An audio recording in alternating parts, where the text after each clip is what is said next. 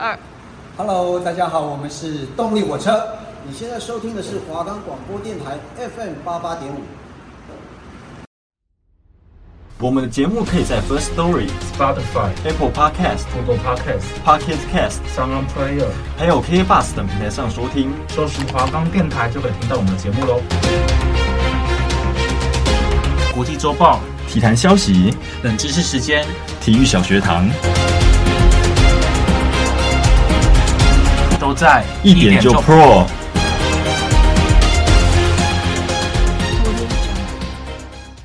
我们今天隔了一整个寒假，今天是我们下学期的节目的第一集，这样，那我们的节目名称也跟上学期不一样了。我们上学期叫什么？一点就一点就通嘛。那我们在下学期就是它算是一点就通的二点零啊。那只是我们变了一个名称。那我们节目上跟上学期比，你觉得有什么变化？我觉得就是我们新增了这个国际周报单元，那就是每个礼拜会提供大家几则比较有趣、重要或是特别的国际新闻。然后在我的体育单元部分呢，虽然说主要还是会讲可能当周的比赛，呃，因为近期比较大的就是国际赛经典赛要来了嘛，那主要还是会说棒球之外呢，我会每周不一样的地方是，我会找一些可能世界各地一些很有趣的，可能是运动比赛，也有可能是一些趣味竞赛的，来跟大家算做一点小知识的补充，跟顺便让跟大家说说一个运动的发展它的起源是怎么样。那这礼拜因为我是棒球挂的，所以呢第一集还是当然实际弄一下棒球好，那我们就开始吧。好，那第一则新闻就是要告诉大家，土耳其在今年的二月六号发生了规模七点八的强震，那整个就是惨不忍睹了，就是很多的建筑物都倒塌，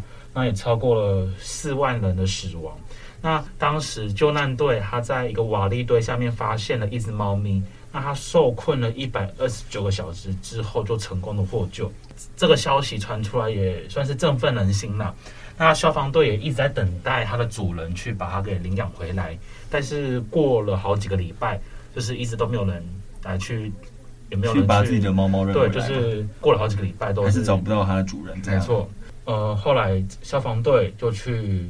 呃，算是把它当成他们队内的吉祥物，那也让其中一个队员叫做卡卡斯把它给呃领养了。这个卡卡斯也会一直在他的社群。在他的网站网络上面去发布他跟这只猫咪的相处的过程啊，不管是吃饭、睡觉还是玩耍，甚至是他的家人也都看这只猫咪相处得很愉快。那我觉得这算是也算是好的结果了。好的结果了。他虽然没有找到原本主人，但后面现在也有很爱他、很喜欢的家人陪他。那其实，在今天这个消息之前，不知道你昨天有没有看到？昨天的下午的时候，其实土耳其又发又发生地震，就是它的余震一直都是会有。我们可以很常在不管是网络或者是新闻上面，一直会看到说会有什么小女孩、小男孩、小朋友或者是婴儿奇迹式的获救，就是在受困好几百个小时之后奇迹获救。那就是因为他们的体积比较小，就是身体他们比较小只，那跟我们成人来相比的话，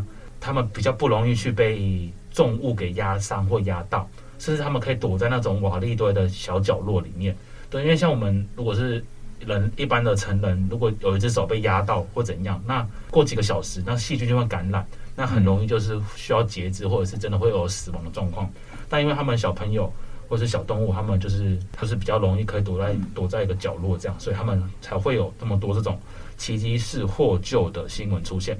哦，而且其实刚刚你说到那个四肢被压到嘛，嗯，那四肢压到其实除了因为伤口或细菌感染之外，一个很长的后面被截肢原因是因为你单一个部位被压住，压太久了，那压久之后它血会过不去，然后就会因为也是因为血液循环没管过去之后，没办法。原则上如果能保住四肢，当然是愿意保，但是如果说当然嘛，医护人员第一个工作是什么？救人，嗯，要救命，那可能就是很不幸的就是要截肢，这就是有时候看到这种大重大灾害蛮难过的，而且有些。截肢的可能也不一定是中年人、老年人，有些人可能是十来岁而已，还很年轻的，就因为地震被压到，所以就有时候我们看到这种消息，就会蛮难过的。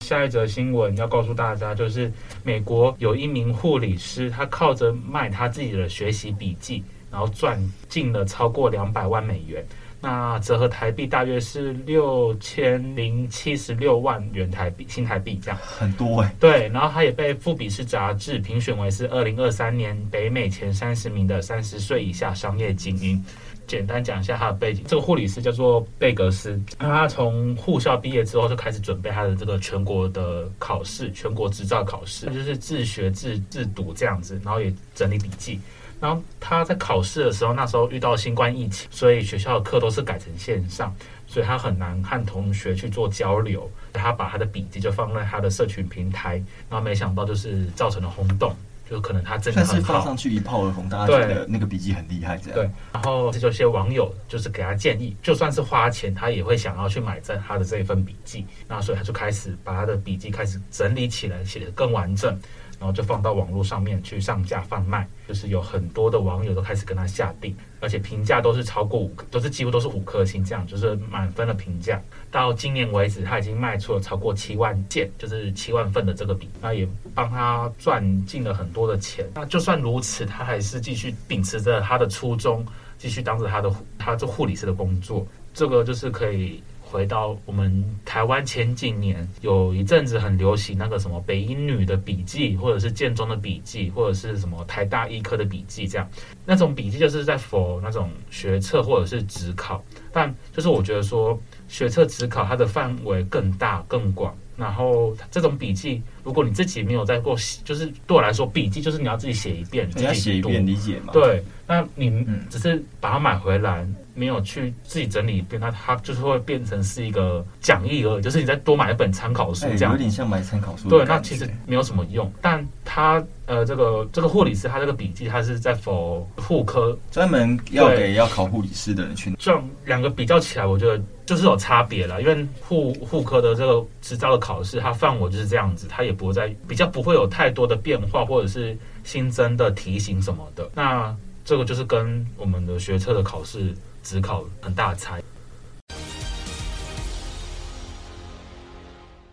好，那最后。最后一则新闻要告诉大家，就是日本一个百年的药厂，这个龙角散，它算是喉糖在日本出现了断货的危机。那为什么会这样呢？因为就是现在中国大陆已经开放游客可以去出国了，然后所以呃很多大陆人就疯狂的去日本去扫货。那为什么会扫货？就是因为网络上面谣传龙角散。它是一个救命的神药，你在大陆的网络上面打龙角散，所有的文章就一定会有这个关键字，就是救命神药这样子，那导致这个风潮出现，就连大陆他们的网络上面也会有很多那种假货的情况，但这样这种新闻就让日本人非常生气了，因为接下来这个春天要到来，那日本人其实对很其实很多人他们都都对这个花季会去过敏，就是花粉过敏，所以。他们就会喉咙喉咙痒啊，不舒服什么的，他们就会吃这个龙角散。但现在他们这个龙角散被大陆人买完之后，就变成他们本地人要买都买不到。他们的那个日本的药厂，就是龙爪散的这个公司，就是也是进来就是痛吗？对，然后也发出声明道歉，说他们会赶紧的去、呃、增加产能，对，然后去慢慢的把这个产线给提升，然后去把货源给补齐，这样子。你有吃过龙爪散？呃，没有，但、欸、可是我有吃过，这是我们外面那个我们的师主播提供的。哦，他那时候看到我十二月咳，他也跟我说，你要不要吃龙爪散？然后我就吃了，之后发现，哎、欸，其实我觉得蛮好吃的，有用是不是？还蛮有用的，吃了蛮舒服，但是我还是咳很久。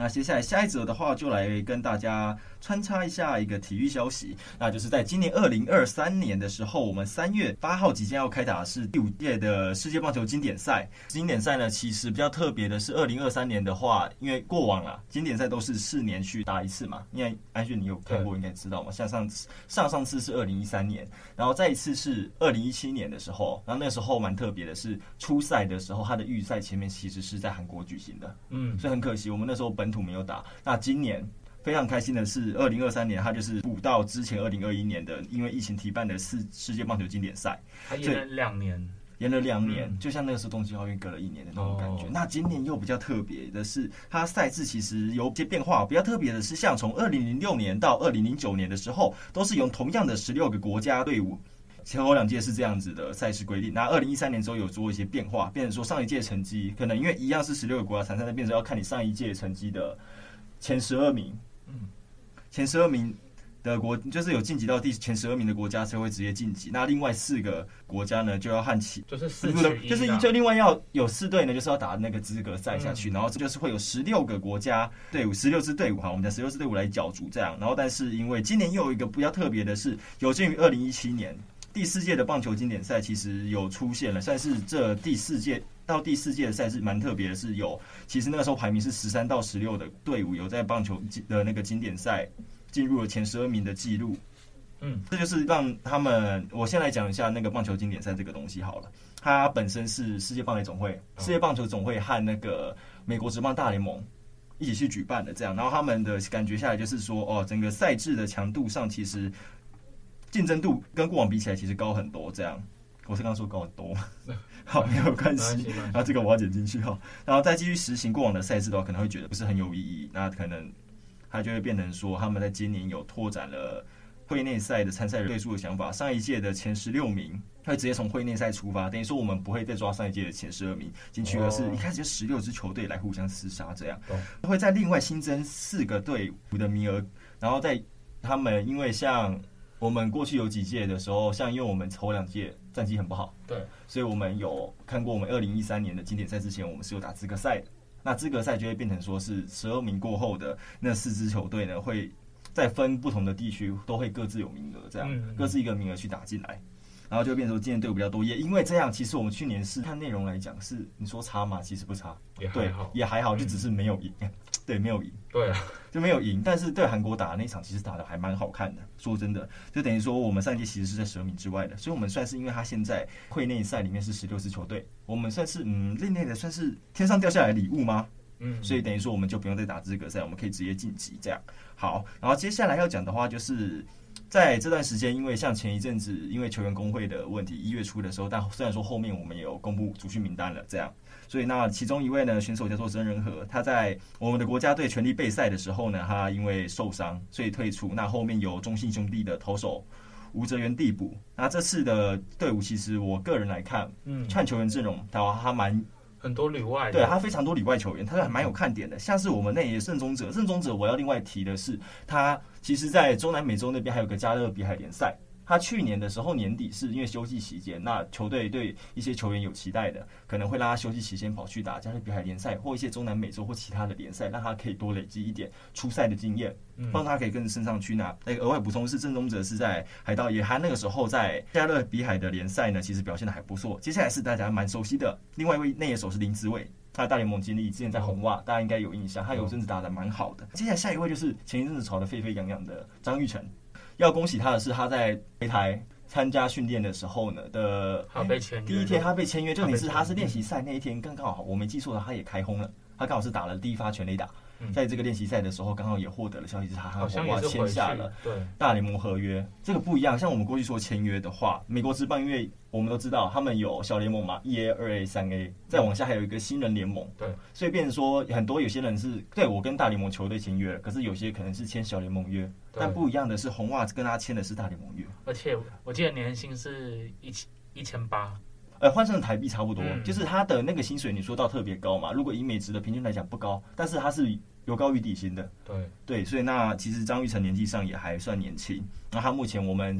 上学期有聊到他嘛？那他也是目前中华职，哎、欸，不是中华职棒，是我们整个台湾的在大联盟出赛过的选手里面，他是全垒打数。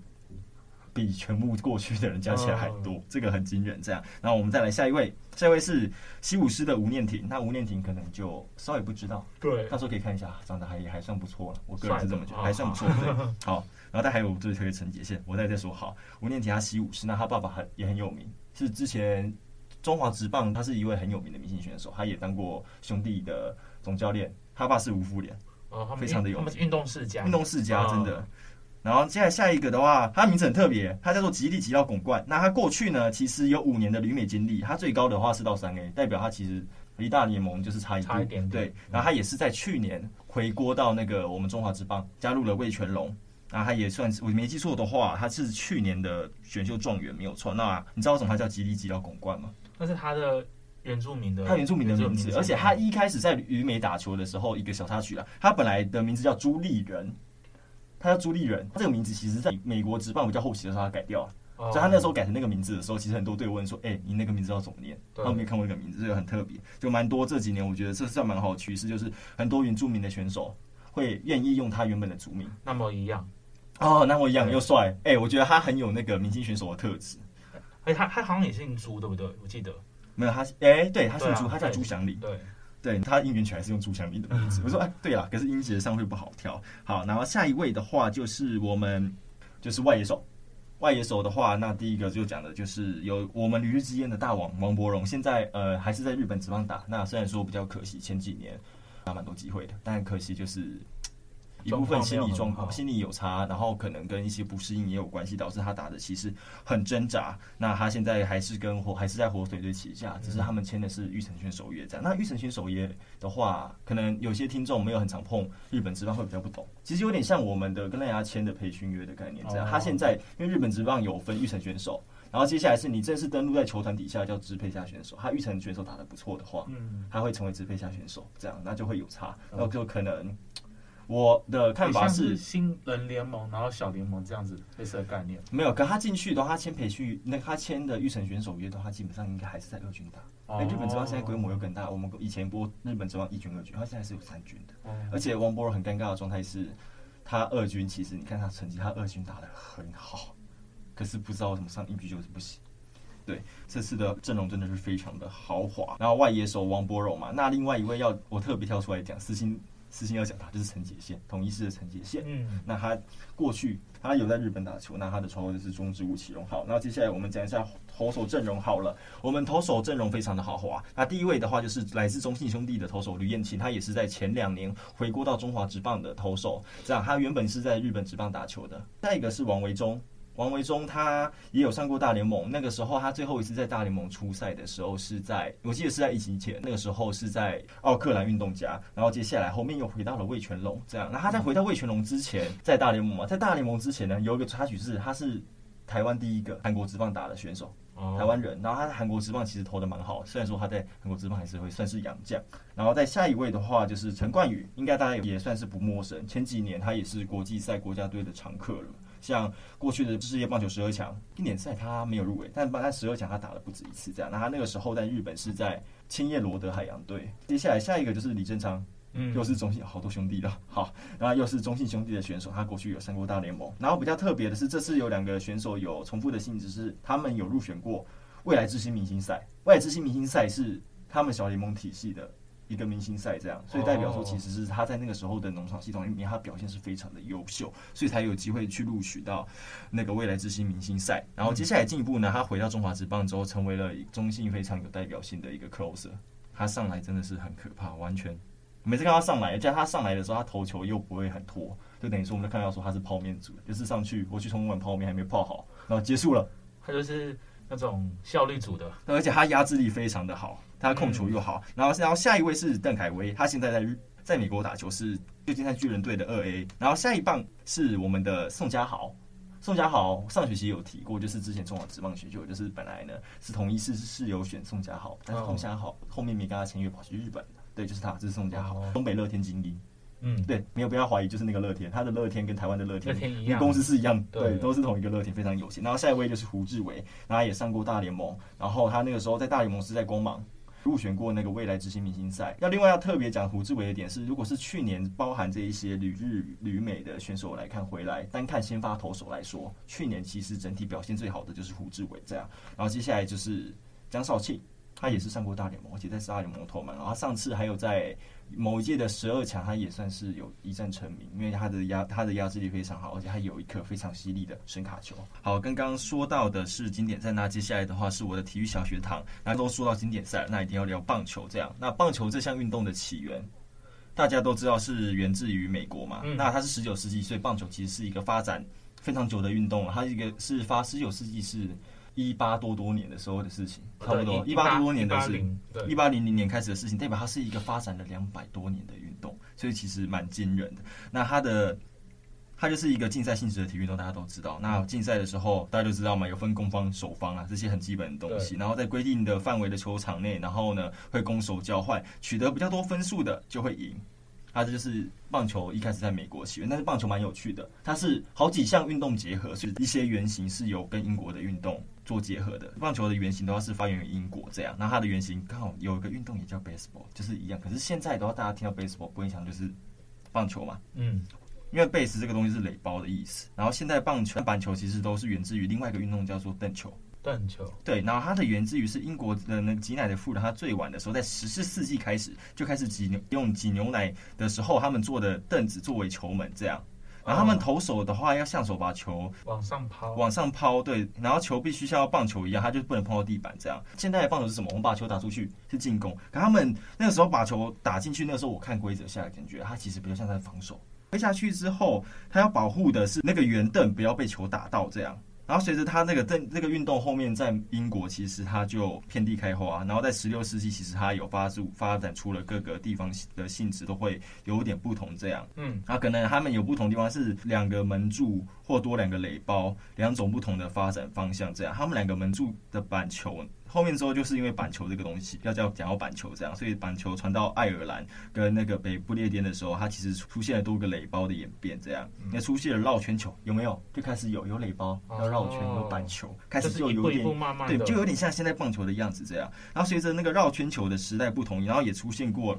就像棒球可能一开始就是四个垒包，我没有说，就像运动，我们一开始上学期讲到什么棒球，它一开始是没有两好三坏这个东西的。嗯但是你一定要打，就是等于说一开始打会打很久，原因就是因为这样。所以他那个时候他的发展是，他有出现过有三个、四个，甚至五个的雷包的规则这样。所以后到后面他就固定到变成四个雷包，就跟我们现在棒球超像。爱尔兰还有跟北不列颠的地方非常盛行这个运动。然后接下来就要讲绕圈球联盟，它是成立在一八八四年这样。它除了使用棒球大小的球和球棒之外，他们的规则、场地和投手的动作都和现代的垒球。很类似，那垒球我们也知道说它本身就跟棒球其实很像。有个最大的不同是什么？它的守备员，他们那个时候是不用手套接球，徒手。对，所以那时候我看到那个文献的时候，他们不用手套接球，我想说，哎、欸，你那个球一样、欸，哎，哎，你那个手那个球棒一模一样，然后你没有手套要接，手可能断掉，手会痛哎、欸。然后接下来要讲到棒球这个起源美国嘛，那其实当初美国的棒球之父有好几个说法，但另外一个说法被证明说不是这样。嗯，所以说后面美国的棒球之父的是凯特莱特，那很特别哦。你以为他一开始是跟做那个什么运动相关的吗？没有，他本来是书商，他是土地丈量师，他还是义消这样。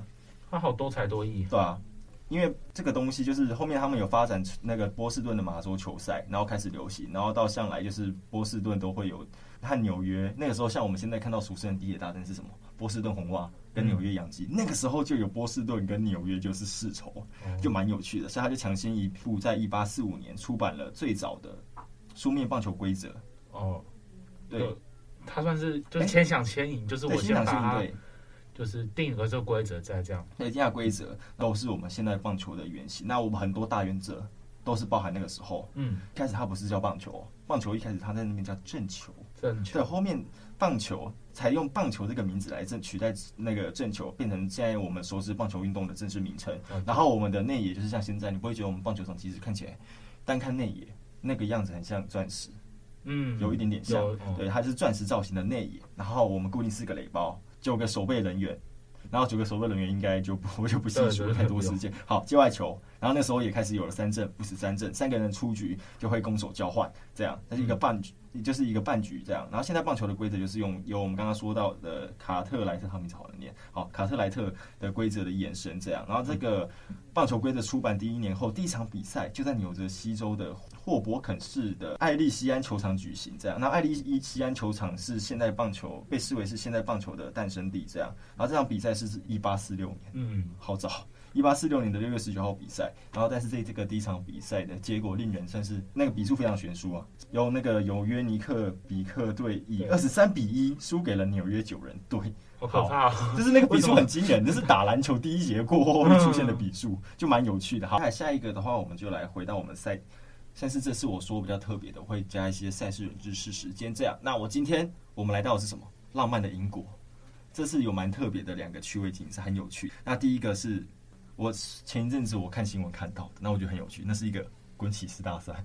嗯，滚起司大赛很有趣，它是在那个英国的库伯山滚起司大赛，它是每年春季的春季银行假日，那这个东西就是五月的最后一个礼拜一。就在他们的春季银行假日这样，然后就他会在那个时候在英国的格洛斯特布拉霍斯村举办的一个趣味竞赛。那他是要从一个很陡峭的斜坡，他从那个库珀山冲下去，角逐第一。他们要有很多参赛者会角逐一块滚得非常快的双层的起司。所以他就像滚雪球这样子，很大一颗圆形，一个就是一颗起司滚下来，然后一堆人要去拿，你拿到的人就可以把那个拿走。感觉好好疯狂哦！哎、欸，我其实我看到这个的时候，我很想看呢、欸。我没有看到影片，我正好看到你什么，我就看到一群，我有看到那个他们拍照的照片，就是你看到一根白白的，他们那个你看过剧的那种一大块起司，不是会白色，然后有个包装包起来，对啊对，他就看到那个包装在身上滚下来，超像雪球滚下来，然后一堆人在后面追，就蛮有趣的。讲的是他那个骑士其实是有名字，这样，他叫格洛斯特骑士，然后就是在那个比赛当地生产的骑士，这样，然后他这个赛事其实原的名称是源自于他附近的一个。酒吧，嗯，那个酒吧名字叫起司翻滚者，那是翻译成中文叫这个。然后他们赛程从山顶到山脚，全程要两百码，大约的话是我们的一千八百公尺这样。嗯，然后裁判会把一块大概三到四公斤的那个双层，我刚刚说到那个起司从山顶滚下来，然后参赛者就会随着跑。对，很像我觉得那个画面让我想到，你知道小时候不是有看一个日本的综艺节节目叫什么《全员逃走中》，你有看过？哦、超像那个画面。对，他们途中捡到起司或最先到终点的就会获胜，可是我觉得应该是中间拿到起司的机会会比较高啊。但我觉得很恶心的，这样路上跑的感觉就是都是一些脏东西。那它外面有包起来，它不是直接那个的。目标赛是说我们要抓住起司嘛？对。但是这个起司滚动的速度很快，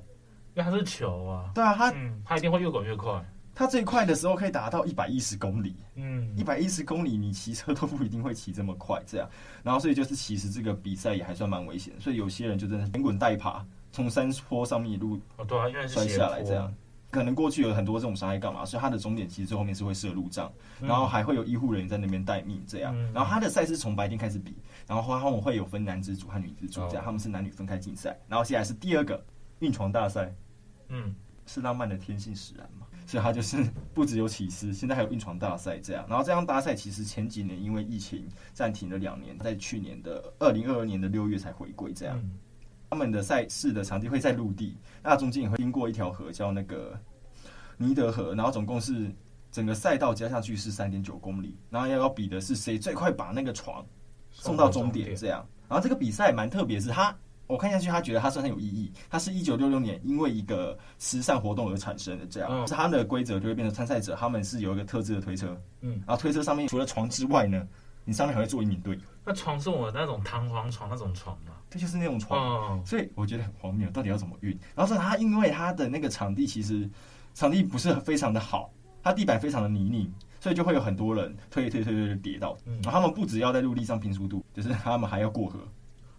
不会淹死吗？我不知道，我就觉得很奇怪。所以就是这两个比赛看完，我真的好想现场看那个画面。你很好笑的画面是他们在过河的时候，你看一群人扛着推车往前走，然后旁边还有民众在划船。在围观看他们划，讲到的比较特别是两次的英国的很特别的比赛，接下来可能会有西班牙干嘛的？因为西班牙之类也蛮多有趣的比赛。那我们下一期再来期待一下。好，嗯，就谢谢大家这星期的收听。我们是华冈广播电台 FM 八八点五，拜拜拜拜。